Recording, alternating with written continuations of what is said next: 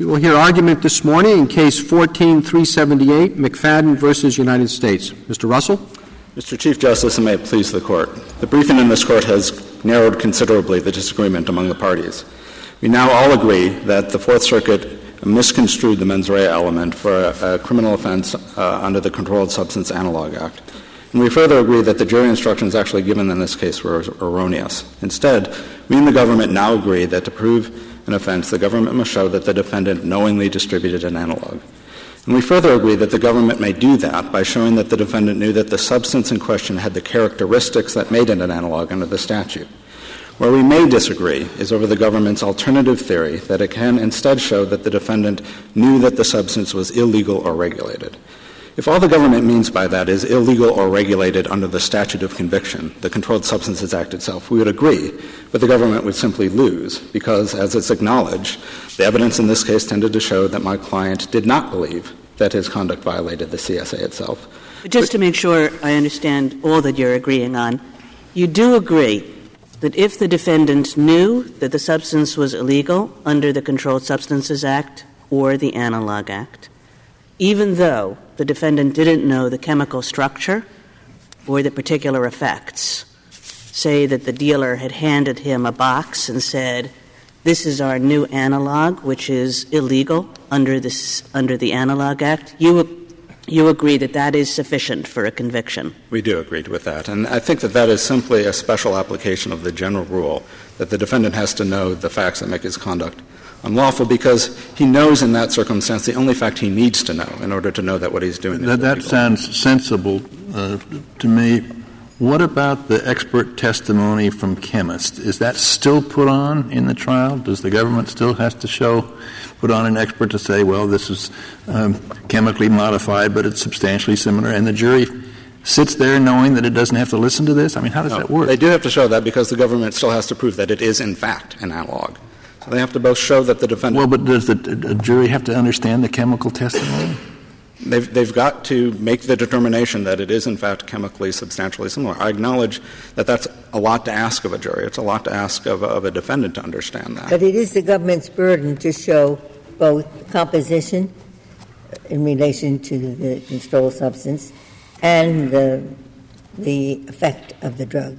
Those, those the government must prove. But what we have out of the way is that the defendant now doesn't have to know, you agree, the defendant has, doesn't have to understand the chemical structure. He doesn't have to understand the chemical structure if the government can prove that the defendant knew that the substance was illegal under the Controlled Substances Act itself. Well, the government has given up a lot getting to this point, and I think you've just given up a lot. I would have thought your, your position that you have to know that it's regulated under the Chemical Substances, uh, Controlled Substances Act, it seems to me is, is contrary to the proposition that ignorance of the law is no excuse. If you didn't know, I didn't know this was regulated, you would say he's, he's innocent uh, because he didn't know the law. I thought your position was that you do have to know, as in all the other cases uh, in the mens rea area, the, the facts that make your conduct illegal. You don't have to know that it's illegal. That, that is certainly our principal position. We are willing to say, however, that either whether you consider it a special exception to that rule or a special application to that rule, if the government can show that the defendant knows that the substance is illegal under the statute of conviction, that serves the basic purpose of the knowledge of fact requirement, which is And if he doesn't know, he's innocent. If he does if not. he's ignorant of that law, he's not guilty. Well, he's not guilty unless the government can show that he knows that the substance has the characteristics of, of, an analog, in which case his ignorance of the law is not an excuse. So the government has two options. It can prove the facts, the factual knowledge, in the way that this Court described in Staples and has applied in other cases uh, involving prohibited items. But uh, we're willing to acknowledge that if they can, instead of that, show that he knew that this is illegal under the statute. That's good enough because. And, I take it that's the same as under the Controlled Substances Act itself. Is that right? That's the analogy.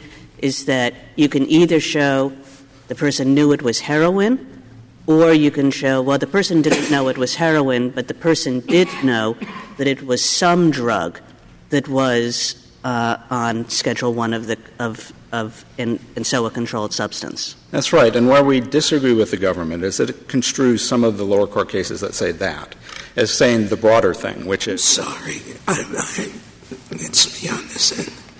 You keep saying and knowing that it's Ill- uh, illegal under the Act. He doesn't have to know the Act. He just has to know it's illegal. That some law regulates it. Otherwise, he's not going to know what the number of the law is or the Controlled Substance Act. Well, let me be clear. When I, I mean, say criminals don't care. They just know that this is, they may think it's something, they just know it's a controlled substance. no, I, I would disagree with that, and I think that's the principal disagreement we have with the government here, is that it's not enough to show that the defendant thinks that it's illegal generally or that it's unlawful under an import statute or state law. Right, the, gov- the government would say if he's selling it without paying the sales tax, he knows that that's illegal. That's enough to convict him under the Controlled Substances Act.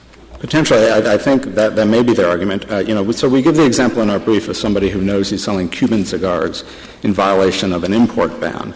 Uh, he knows in that case that it's an illegal or controlled substance, but that knowledge doesn't equate. You wouldn't say that somebody in that case knows he's selling a controlled substance simply because it turns out, unbeknownst to him, that the cigars have marijuana in them. That's not the way that you would use the English language. You wouldn't say that he knowingly sold marijuana or even that he knowingly controlled a, has sold a controlled substance. Let's take the, a case involving a drug that isn't an analog, a drug that's actually listed. And let's say that the facts are these the distributor gives it to the person who's going to make the, dis- the distribution and says, This is an illegal drug, go distribute it. And the person then goes and distributes it and tries to evade law enforcement and so forth, is caught.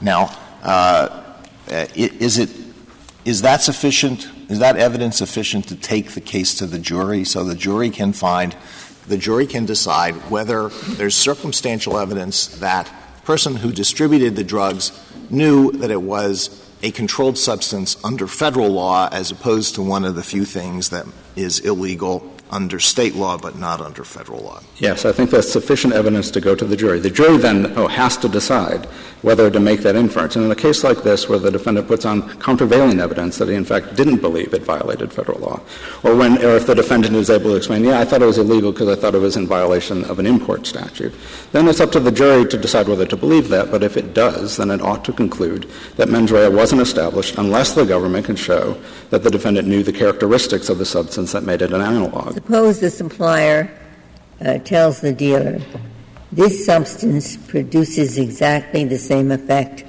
as cocaine. Would that be enough to satisfy the mens rea requirement? It wouldn't be enough to satisfy it. It would might be evidence from which the jury could draw an inference that the defendant knew uh, that it was a controlled substance under federal law. I don't think that they, they should. I think it's, it's only partial evidence. You, you, you say he has to know the, the chemical makeup that causes it to be an analog, right? I- He either has to know that or he has to know that it violates the. I understand. Yes. Let, let's assume he doesn't know that it violates the law. He also doesn't know that it, uh, what the chemical makeup is. But he knows what it is. It is M- MVD3. That's all he knows. Now, under the Controlled Substances Act, that would be enough. He wouldn't have to know the makeup of it. He would just have to know it's one of the named uh, controlled substances. If indeed MD3 three is, is uh, uh, an analog, why isn't that enough? That he just knows what it was, and what it was is an analog. Right. I think that's parallel to somebody knowing that he has an AR-15 rifle, which is in fact a machine gun. Um, in Staples, this court said that's not enough. You need to know the facts about the gun that make it an analog, which isn't its name, or which make it a machine gun, which isn't its name. Here, it's But not. this isn't a rifle. This is, in fact, uh, uh, uh, an analog of a controlled substance. It's, it's, It's it's, not a proper uh, comparison. Uh, with He, respect, he knows that it is, he knows the identity of it. And, and that chemical is, has, in fact, the characteristics that make it an analog. he knows, knowing simply the name of it doesn't tell you whether it's an analog or not. You don't know that it's an analog simply because Well, you know the name in the way that you That's would. true, and, and, and knowing that it's cocaine doesn't prove that you know it's a controlled substance. It, it does, though, it, because the only fact that you need to know about cocaine for it to be a controlled substance is that it is cocaine, because that's the fact that makes it illegal. It's listed on the Controlled Substance Act and on the Controlled Substance Schedules. So if it's cocaine, you know everything you need to know based on the presumption that you know the law to know that what you're doing is illegal, and that's suppose not the, true. Suppose the distributor gives it to the person who's going to distribute it, and uh, says here, distribute this, and there's the actual chemical formula on the container, and it's the chemical formula, excuse me, for PCP, whatever that is, C something, H something, and uh, so that's all the person knows. He knows exactly what it is, the chemical formula. Is that ha- has he not committed a, a, a crime then? Under the ordinary Controlled Yes. Substances Act. I don't know. I mean, it depends, I think, on how it's listed in the schedule. I think the schedule might, in fact, list the chemical name. Um, but if It does list the chemical name. so, then I think you, you do know the fact that that makes the conduct unlawful. But you don't know. the person has just arrived, excuse me, from, from Mars and has no idea what, you know, whether, it, uh, whether it's legal or not. Yeah, I think the basic assumption is that people know what the law is. They know what's in the, the schedules. And if you know what's in the schedule and if you know the fact, uh, that's enough, I think, to Russell, convict. what do you do with the actual facts of this case? That is, the defendant gave names to what he was peddling. He called Speed New Up, a replacement for the listed, now listed MDPV. He, these were supposed to be bath salts, but there's no bath salts in the world that cost what those packets cost. So what, what do we make of what he was advertising this to be? Speed up and selling it at a price that fits a controlled substance. I think what it reflects, what a jury certainly could find it to reflect, and I think what the truth of the matter is, is that it shows that petitioner thought he'd found a loophole to the federal drug laws, that so long as something was not on the, the schedules, even if it had drug-like effects, he could sell it, and he could sell it at whatever price the market would bear. Um, you know, certainly the government can point to that kind of evidence to suggest that he knew that his conduct violated the Controlled Substances Act. But But here, I, I of course, thought you said that that kind of evidence was enough to get you to a jury, Yes. right? That the defendant acted furtively, or that he sold these for incredibly inflated prices. That all of that, it's not, it's not the thing itself, but it's evidence of the thing that the government is trying to prove. That's right, and I think it gets to the jury, but it doesn't prove what the government has to prove here, which is harmless error beyond a reasonable doubt. But then, if I can just understand, I mean, I think, tell me if I'm wrong, that the only thing that's possibly separating you and the government, we'll see if it is separating you and the government, is this question of what happens if the defendant knew it was illegal under something other than the CSA or the Analog Act, right? And that's the only point of potential difference between you and the government? I think that's true with respect to our legal interpretation. I will say we also think that you ought not to reach that because this entire regulated status theory was raised for the first time in the government's brief on the merits in this court. Wait, wait a minute. I mean, uh, yeah, you, you do differ with the government on that. Yes, But, but assuming that, that the government cannot prove any belief in illegality, uh, the government would not say it therefore must prove that you knew the chemical composition of what you were selling. And you say you have to know the chemical composition. right. I, I, think we're all on the same page. So just to be clear about our position, I think that the only disagreement about the meaning of the law between the government and us now is this question of whether it's sufficient as a matter of law for the government to show that the defendant believed that the substance was unlawful under some law other than the CSA. Um, they think that's sufficient. We think it's not sufficient. Okay. Beyond that, though, And- that's, Assuming it's not sufficient, what, what else does the government have to prove? I think you differ on that. I don't think so. I think the government agrees that one way to prove uh, the mens rea in this case is to show that the defendant knew the characteristics of the substance uh, that made it an analog. They agree that they Wh- can Which do it means that the way. chemical composition. Yes, yes. I understand sure them to be taking that okay, well, position. Uh, And who would that reach other than the manu- the chemist, the underground chemist, would be in a position to know that, but an ordinary person would not. I, I acknowledge that giving this statute what I think is a pretty straightforward and, and, and traditional reading does have the effect of making it substantially harder for the government uh, to prove that uh, a mens rea for an ordinary layperson. But Well, my, my understanding, well, the government will tell you, but uh, I, my understanding of the government is it would be enough if the defendant knew the name, the name of the drug, that it's blue No, I- fly or whatever else, and if indeed that drug has the chemical composition. I won't spend the course time looking up. I'm pretty confident that that's not their Okay. position, um, that they've said the opposite. So suppose uh, the, the court instructs the jury that it, it suffices if the defendant uh, knows that this is an illegal drug because of its hallucinogenic effect. I don't think, it, again, the, the critical question is illegal drug. If it, by that you mean illegal drug under the CSA. it's an illegal drug because of its hallucinogenic effect. Maybe that's incorrect because it has to be chemically the same, so that's incomplete. But it seems to me that should suffice for mens rea. Just to be clear, I think a, a court. And excuse me, and, and then and then it's it's shown that this is uh, fact. chemically similar. Right. I think that the, the court would have to tell the jury that you can take into account the defendant's knowledge of its hallucinogenic effect in deciding whether he knew it was uh, illegal under the Controlled Substances Act itself. And so what I'm quibbling with is just the unadorned word illegal. I don't think it would be sufficient if a jury was convinced that the defendant thought it's a hallucinogenic effect and it's illegal under state law. That's why I was acting furtively.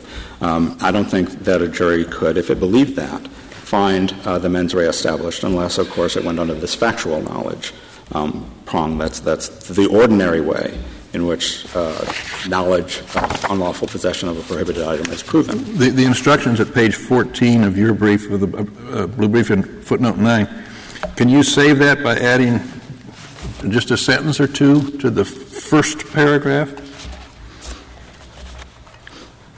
No, because or is it beyond hope or what?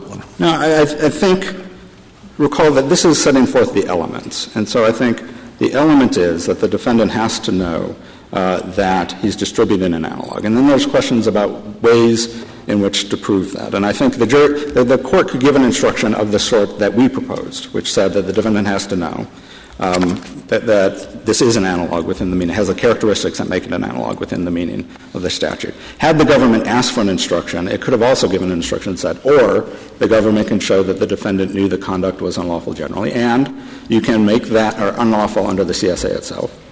And you can reach that conclusion based on circumstantial evidence, including evidence uh, concerning the defendant's knowledge about the drug's effect.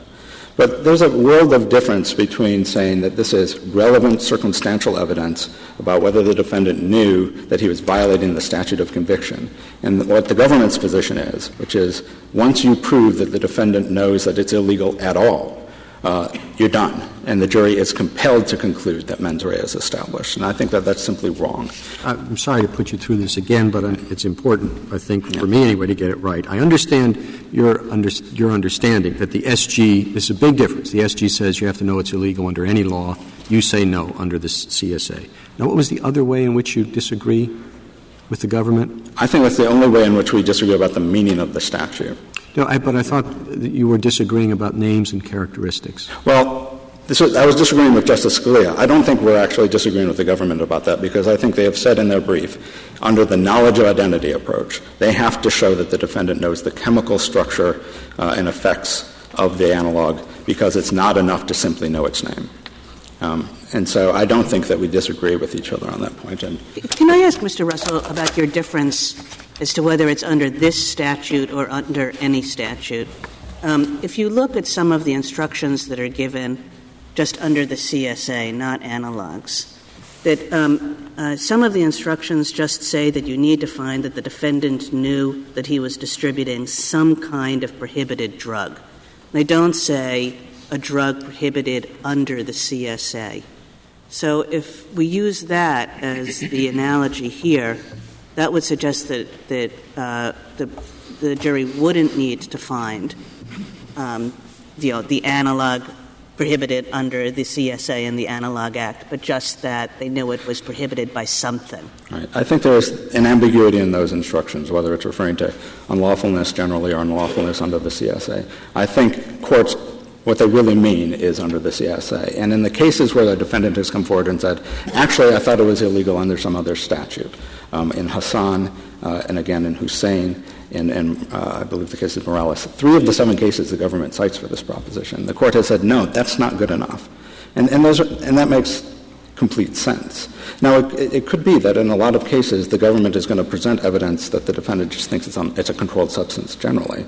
And we agree that a jury can infer, absent other evidence, that he thought it was illegal, illegal under the CSA itself. But you have to leave open the possibility that the jury can, in a case like this, say, actually, no, he, the evidence doesn't show that he believed it was uh, lawful unlawful under the CSA because he looked at the schedules and he quite reasonably believed that if they weren't on the schedules, they weren't illegal. I mean, I will acknowledge the only reason that they are illegal if they're not on the schedule is the existence of the Analog Act. And I'll acknowledge that prior to this case, I didn't know about the Analog Act, and I think a lot of people didn't. Uh, in, in, the community where, where, my client was selling these things, these things were being sold openly in delis and gas stations. They were being advertised in local newspapers and magazines. And that's, just, I think, consistent with the, the, the fact that lots of people entertain the, the incorrect notion that if something's not on, on the schedules, then it's legal to sell. And somebody who is ignorant well, and you don't defend that, right? I mean, ignorance of the law is no excuse. It's no excuse that even though you're totally ignorant uh, that it's on the Analog Act, if you know the chemical composition and it happens to be on the Analog, uh, covered by the Analog Act, they got you, right? No, I, I let me try to make clear my position. We agree that if the government can prove that you have the factual knowledge that the chemical has the characteristics that make it an, an analog, ignorance of the law is no excuse. Well, we wait, wait, wait, wait, What, what, what does that mean? So, I know all of the chemical characteristics, okay? I have to, in addition, know that those characteristics make it an analog? No.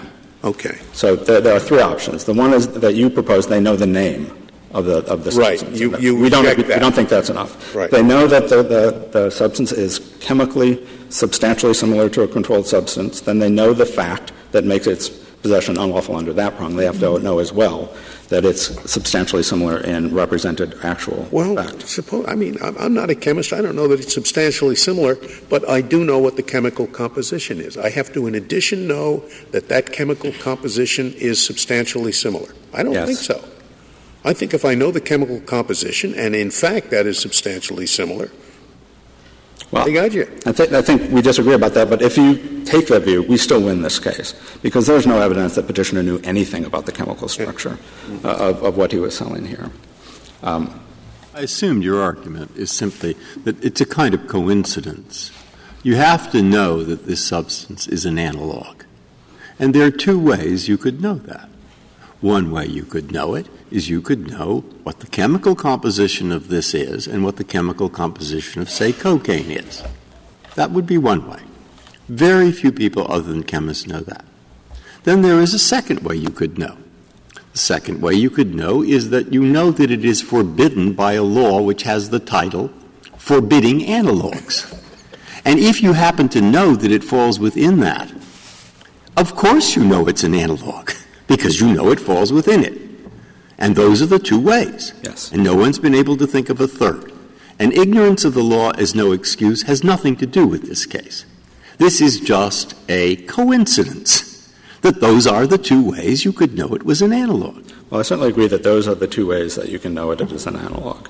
Um, and I don't think that the government can even argue that it satisfied that burden in this case, much less that the jury would have been compelled to find that uh, harmless beyond a reasonable doubt. But, but you say that the government has to prove knowledge of two chemical compositions the chemical composition of what is being sold, but also the chemical composition of one of the items on the on the list of uh, controlled substances. Yes. Yes, that is that is our position, and that. But only if that's the government's theory. Only if the government goes that route, rather right. than the route of just saying you knew it was analog. That is correct.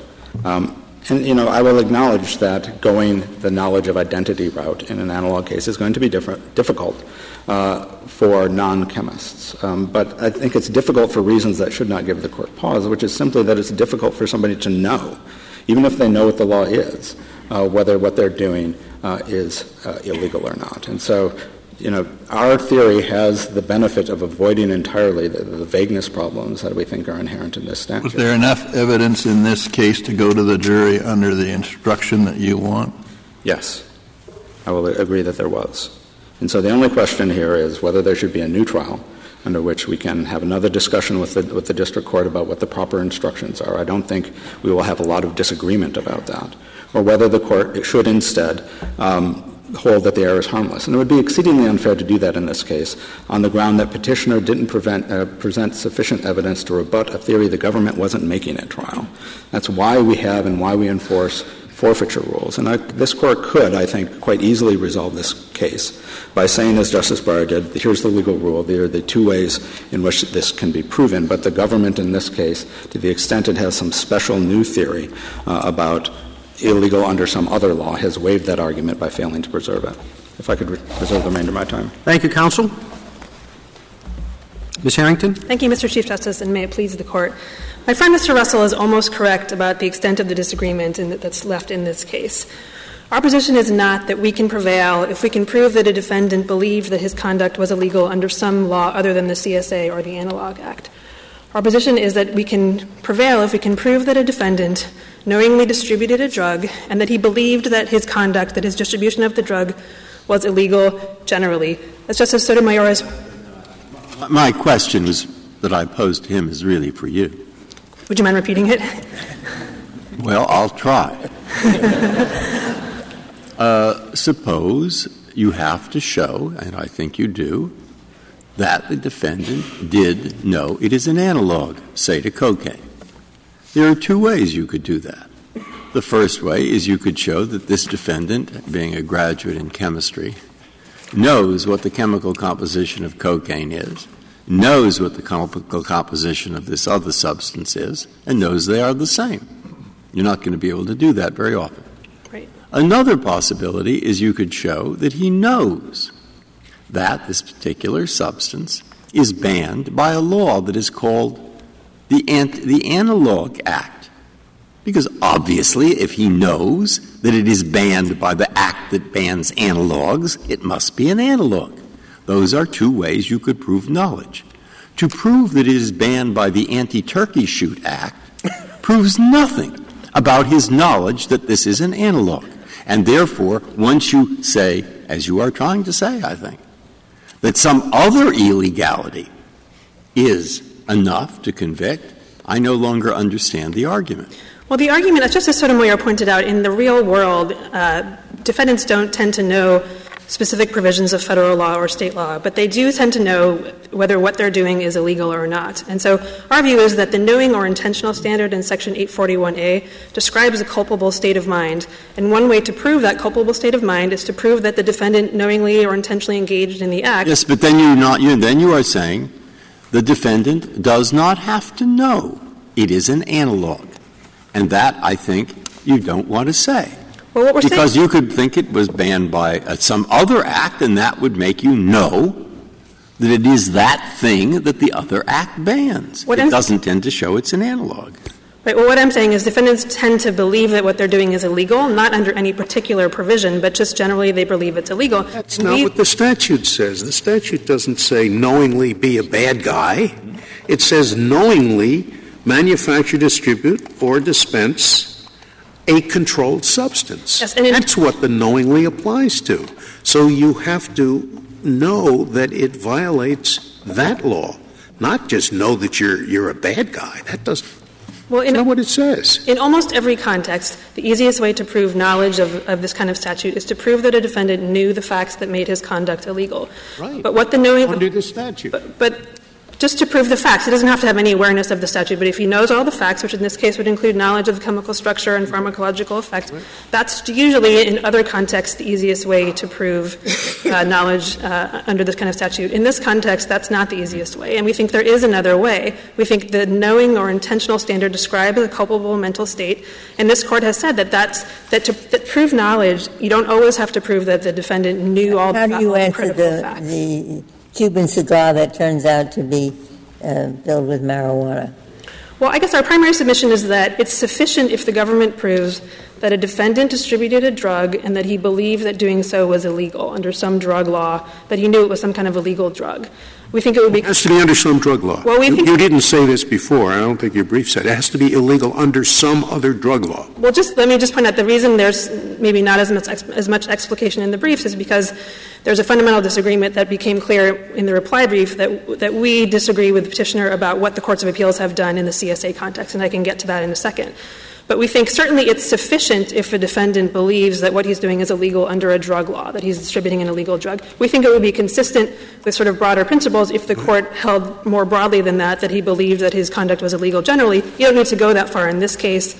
The breadth of that hasn't fully been briefed in this But the, case. But the problem, I mean, that highlights what I think is the practical difference here.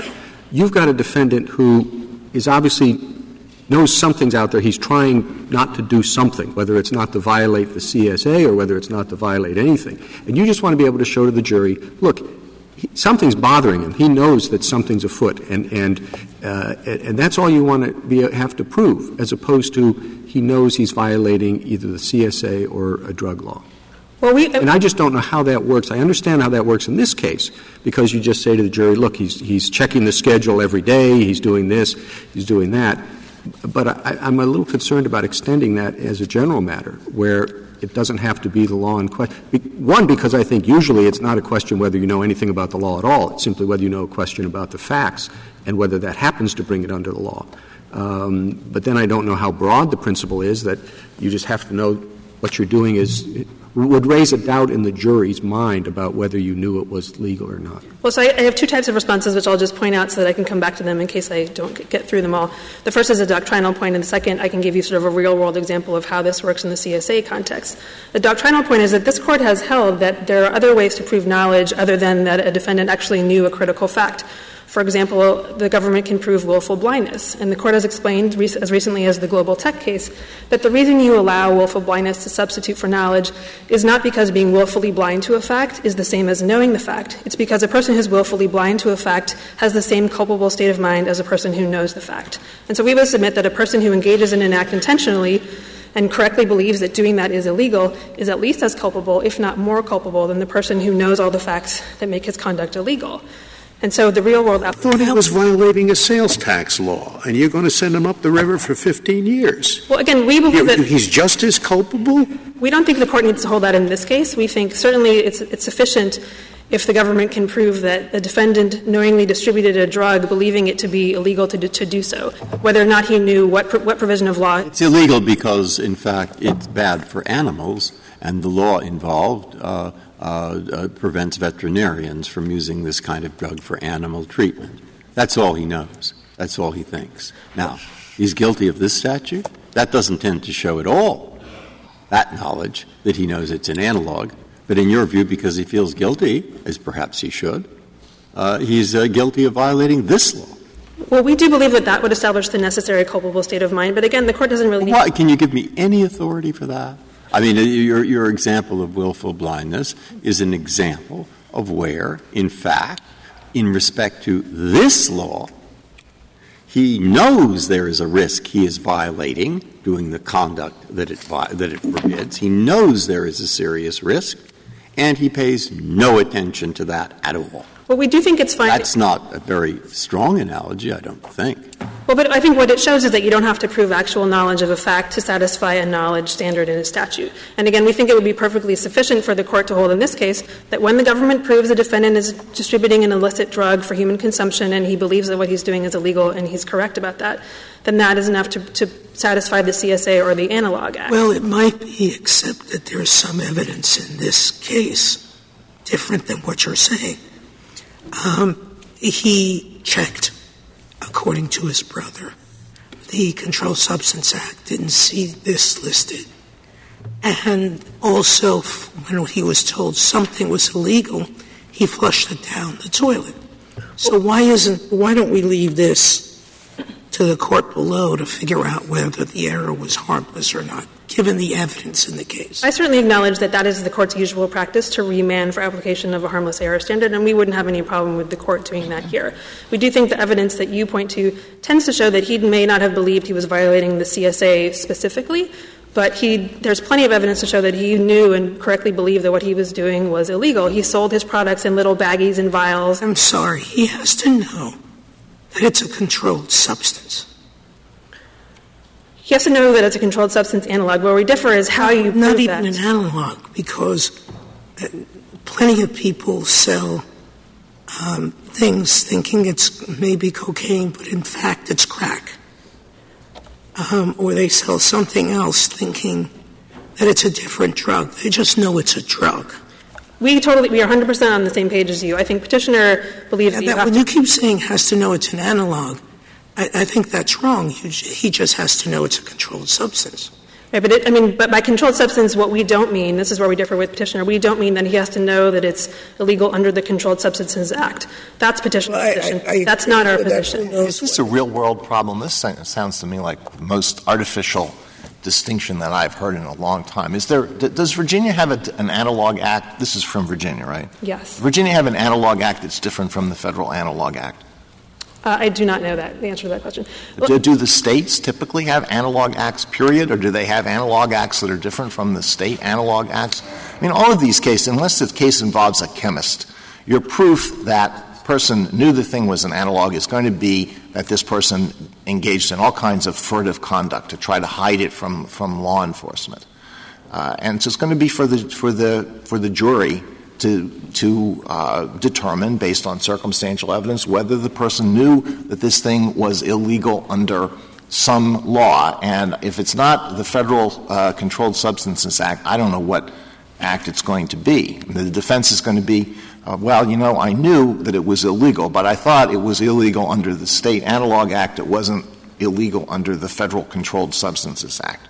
Uh, Is that what we're worrying about here? I think that sort of gets to the point. I mean, the way you sort of uh, characterize what might be the right instruction, that you have to prove that the defendant knew it was, or believed it was illegal under some drug law, we're, we're fine with that. I think petitioner would like the instruction to be that you, that the government has to prove that the defendant knew it was illegal under the Controlled Substances Act or under the Analog Act. Yeah, and the question I'm asking, a practical question, is uh, we've got the Federal Controlled Substances Act, the analog provision.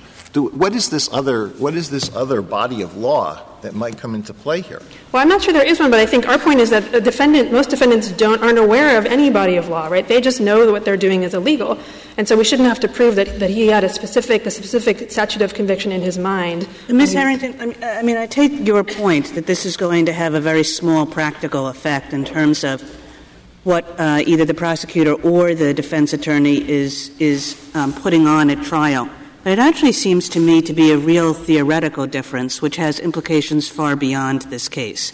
That what Mr. Russell has suggested is two ways of showing that a defendant knew a fact, that the fact that he was distributing an analog. And you might know it because you know the chemical structure and all its properties, or you might know it because you know, you know, somebody has given you a box and said, this is an analog prohibited under the Analog Act, and so you know that it's an analog. So those are two ways of knowing a fact. But you're saying that in addition to knowing a fact, um, the mens rea is satisfied if you can just show that the defendant knew he was acting culpably in violation of some law. And that, it seems to me, is a theory that could be put onto any law. That in addition to knowing all the facts that a statute says you have to know, the government has an alternative way of proving its case, which is just to say, oh, look, at, look, you were acting culpably. You knew you were doing something wrong. Yes, and again, you know, we would embrace a narrower articulation in this case of what your knowledge of illegality has to be. If you know you're violating a U.S. drug law or you know you're distributing an illegal drug, we think that's Uh, sufficient. Suppose he thought uh, that there was a labeling law and he was violating the labeling law. He's wrong. There is no labeling law, but it violates the Analog Act. Guilty? Under our view, that would be sufficient. We don't think the court needs to reach that in this case because there's no suggestion that he that his belief in illegality was that he was doing anything other than distributing an illicit drug, that he was violating some U.S. So you, law. so, you- m- m- just to clarify, you, you are saying it's not just any illegality, it has to be uh, an ille- a, a drug law. That's, that's a qualification. We're saying, at least for the purposes of this case, that is sufficient. What do you mean by for purposes of this case? What is the law generally? Must it be a drug law or could it be any law? Well, we think it's. Con- Why don't you give it up, Ms. Harrington? I mean, Let me just try one more time. We think it would be sufficient, it would be consistent with the way this court has treated other mens rea issues, such as, um, you know, a willful standard. You've got the willful. I don't think the problem is with your articulation.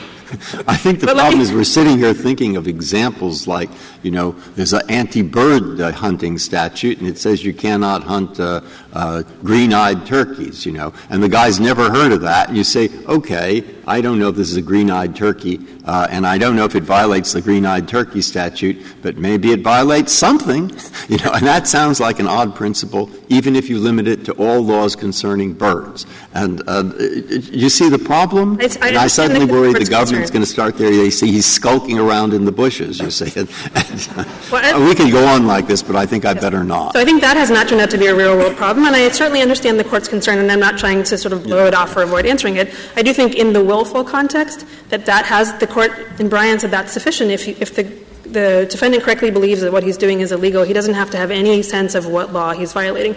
Now, willfulness is generally thought to be a much higher mens rea standard than knowing or intentional, and although this court has never addressed this precise question, both the Model Penal Code and the Brown Commission report have embraced the idea that when you satisfy a higher mens rea standard, you necessarily satisfy all the lower ones. Having said that, I understand the court's concern. I don't mean to interrupt you, Mr. Chief Justice, but and so we are embracing a narrower articulation for the purposes of. of Well, but you say you're embracing the narrower articulation, but it seems to me that's just a case-specific one. And Justice Alito's right. It's hard to see how that would make a difference here. But I think it could make a world of difference when you expand that to the other cases involving mens rea. And when you get to that point, it is sort of an ignorance of the law uh, question. I mean, in all the cases of, uh, in, involving mens rea, we do not ask whether you have any idea whether it violates the law uh, uh, or not. Well, and, and we, your position makes it much easier to convict people because you don't have to show that they even knew the facts that made their conduct illegal. All you have to do is say that under illegal under the uh, law that they're being charged. All you have to do is say they did something that makes it look like they knew that they did something that makes it look that they were suspicious. And if we can find any law in the United States Code that makes what they did illegal, we can prosecute them for what we want to prosecute them for, even though they didn't know that the facts fell under that provision. Well, you have to prosecute them for the for the for the actions they actually took that broke the law. And Yes, we- and part of that prosecution is you must show that they had the requisite mens rea. Yes. And what you're saying is we can show that simply by showing the jury that they were do, they were acting suspiciously. I mean, I don't think that's quite correct. We have to convince the jury that the petition, that the defendant in any case believed that what he was doing, that the relevant conduct, which in this case would be distributing the drug, violated the law was illegal. We have to prove that beyond a reasonable doubt. And so just merely suggesting to the jury that, that a defendant was acting suspiciously, I think is not going to get the job done in most cases. And I do think in most contexts it is easier to prove that a defendant knows the facts that make his conduct illegal than it is to prove that he knew what he was doing was illegal. What's the best case you can give us to help? In, in Morissette, the defendant didn't know that the surplus shell casings belonged to the government. And uh, he was exonerated because he had to have an intent. Uh, su- suppose that um, he, he um, didn't know they belonged to the government, but he thought that it was an illegal casing because it was dangerous. Uh, and he was wrong about that, but it did belong. Could he be prosecuted then? We think he we think he could be. I mean, I think all of the cases that in that line, the Morissette, Staples, all those cases involved defendants who claimed that they genuinely genuinely believed what they were doing was innocent. And so the problem for this court was to try to figure out a way to construe the statute so that it didn't sweep in people who really were innocent. Now, this is a case What, where what, what's the, is there a case you have? So, so the easier cases are where the defendant really truly believes that what he's doing is illegal, and those cases tend not to come to this court. There are some statements in the opinion in Bryan. Now, Bryan was principally a case about a willful standard, but there was also discussion of a knowledge standard. And in Bryan, the court said the government doesn't necessarily have to prove that a defendant knew what he was doing was illegal. And I think the use of necessarily there suggests, at least, leaves open the possibility that if, a, if the government did prove that, then it would be sufficient.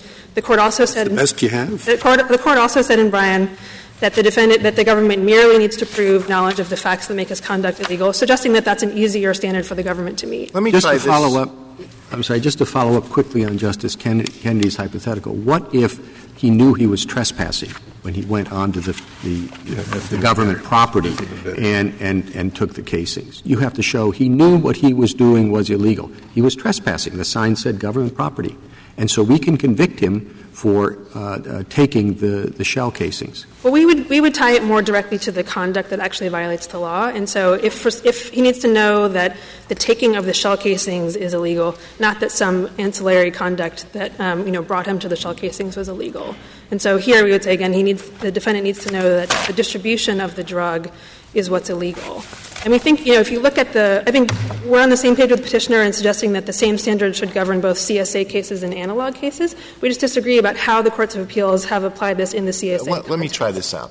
Uh, we'll go, start with a, a drug that is on the list. All right, the defendant knows the chemical composition of the drug that's on the list. The defendant has no idea that this is on the list, knows nothing about the federal drug laws. The person distributes it intentionally, knowingly.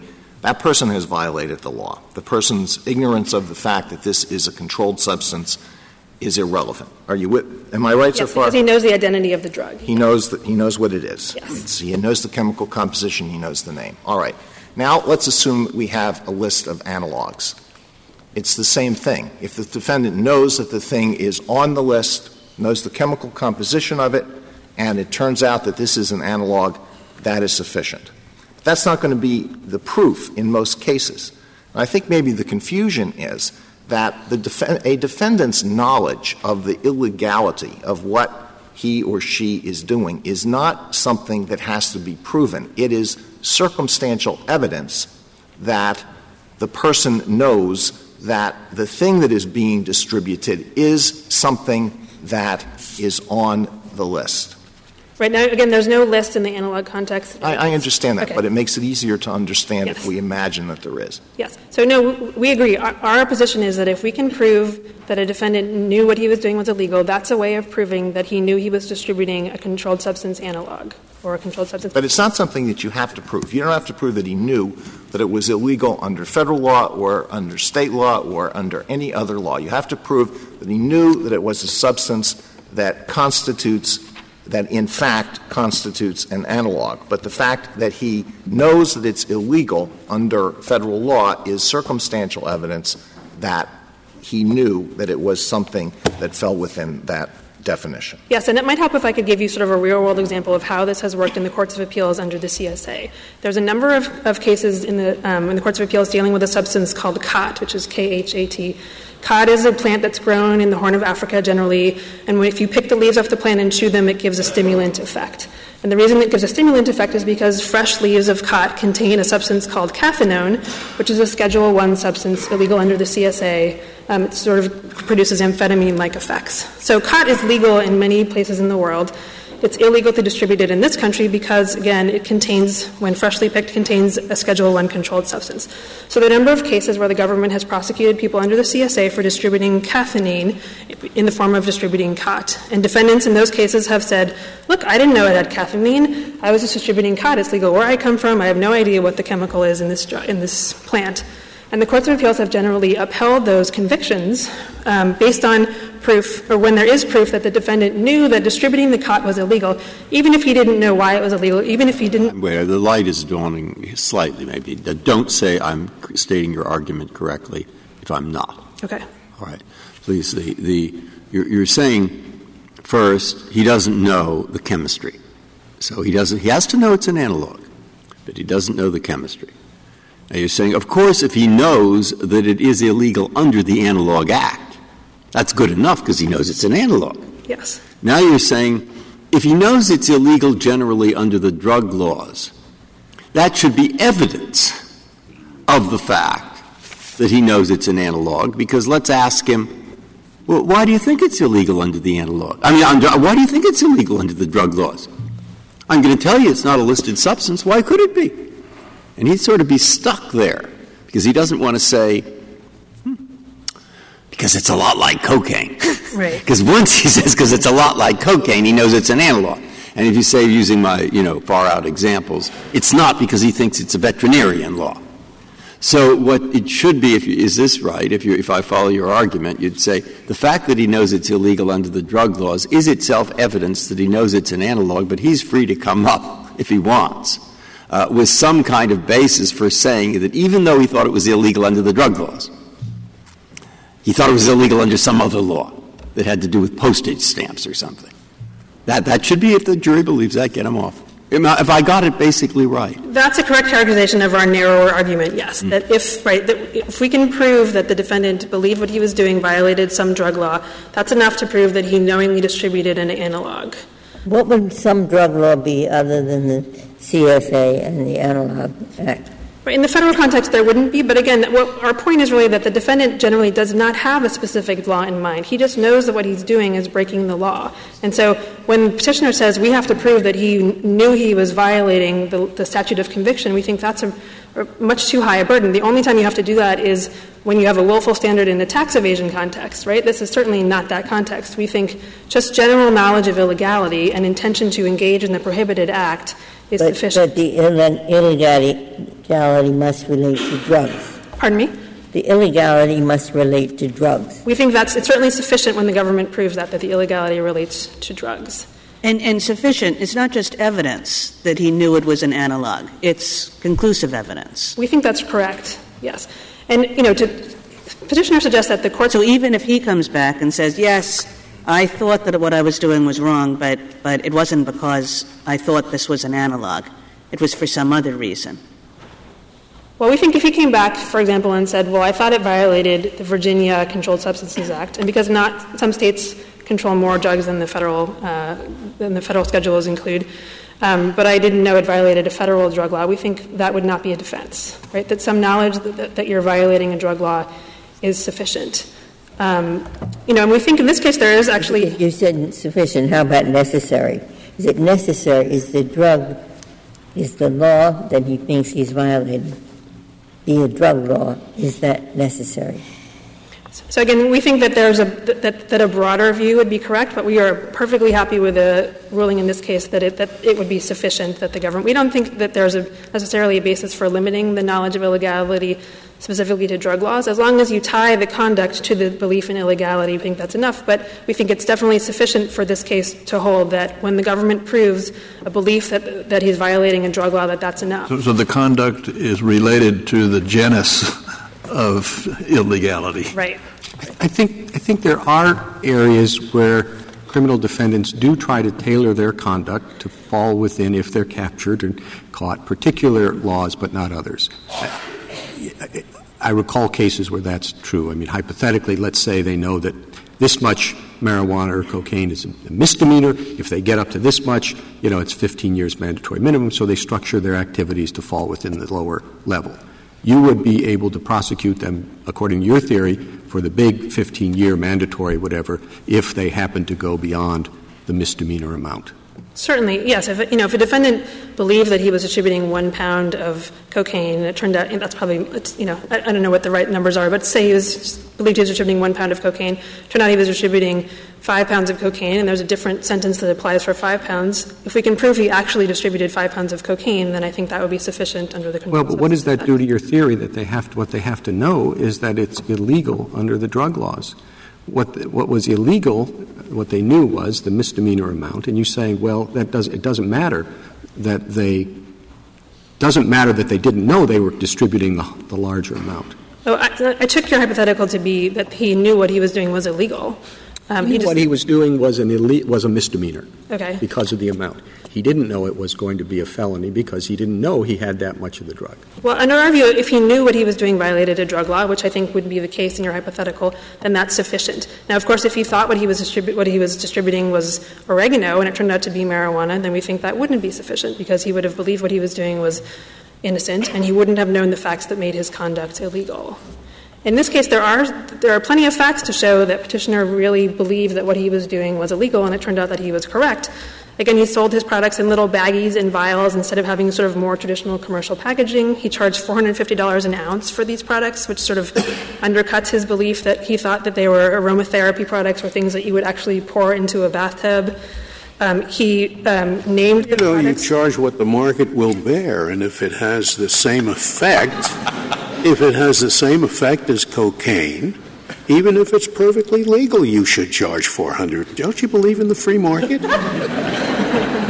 Not in the illegal. I mean, you know, the free market works in the illegal drug context the same way it works everywhere else. But I think it's certainly evidence that he knew what he was selling was a drug and it was an illicit drug. I mean, he named the analogs after. All it shows is that he knew it would give you a high. That's all, and and and so he was charging what uh, people are willing to pay for that. He also acted furtively. You know, he sort of hid his products on his website. He wouldn't answer direct questions from his customers about which high you know it was most like for the controlled substances. Um, and so we think there's certainly sufficient evidence to show that the petitioner in this case believed that Well, the petitioner's counsel agrees that there's sufficient evidence to convict under a proper instruction. Yes, I mean, I think he has a different view of what a proper instruction is. Um, and so, again, I understand that the court generally remands for application of harmless error. We think that would be appropriate in this case, particularly because the government didn't ask for this instruction because it was following circuit precedent below and then defending a harsher instruction that was actually given in the case.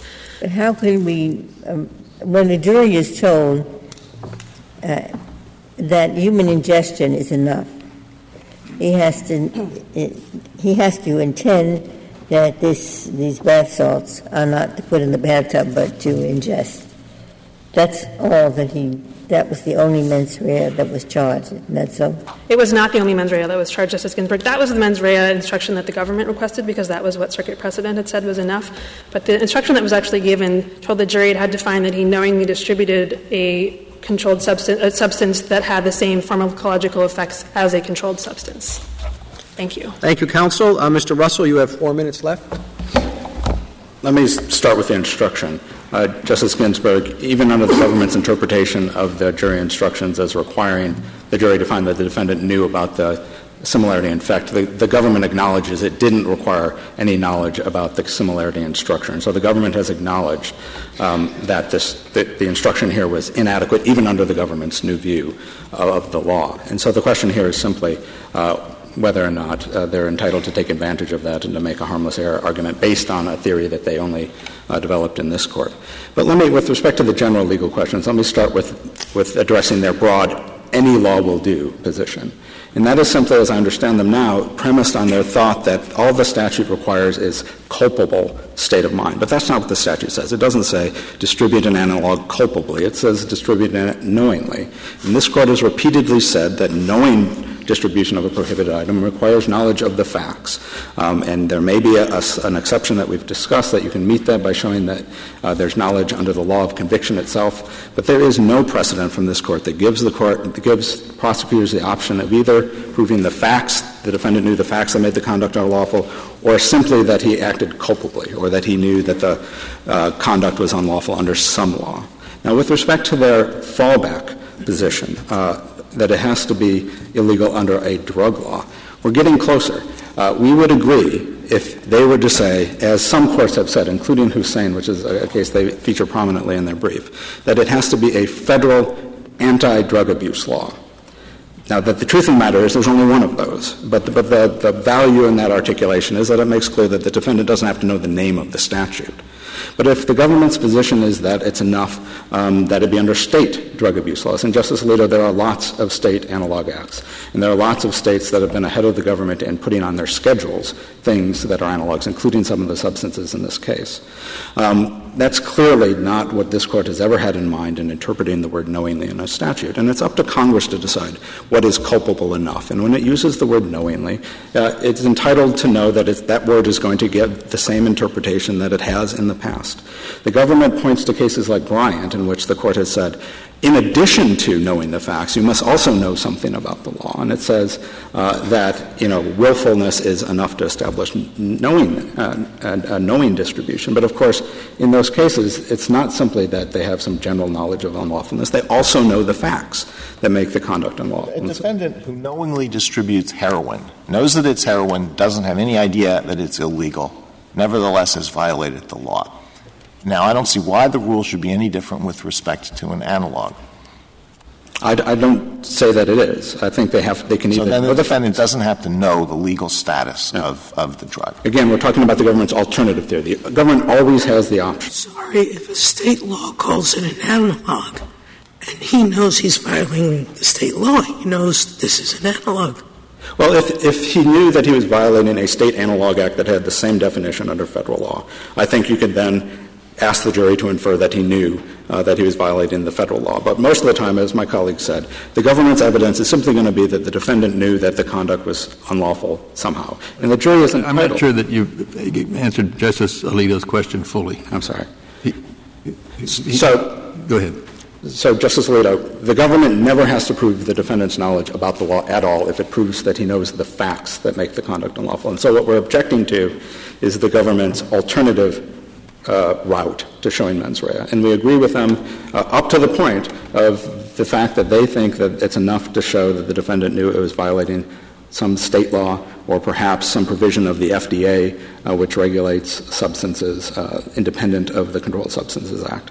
As a practical matter, in most cases, what the, government, the proof is going to be what the government described, which is simply that, that, the defendant engaged in some furtive conduct that suggests that he knows that the substance is illegal. And unless the, uh, the defendant comes forward with some reason for the jury to think that, in fact, he had in mind uh, that it violated some other law, or in fact that he looked and, and came to the conclusion it doesn't violate the Controlled Substances Act, then the jury is very likely to find uh, mens rea established, and we don't have any problem with that. In this, just to finally address the facts of this case, the fact that my client was distributing things in baggies rather than vials shows that he was doing this from his home business. The fact that he was charging large prices shows that he thought he had found a loophole uh, in the federal drug laws. Um, there's no reason in the world why he would have, if I could finish the sentence, why he would have flushed uh, his product down the toilet when he discovered it contained a substance that was on the schedules if, in fact, he knew that the other products also were illegal and didn't care. Thank you, counsel. The case is submitted.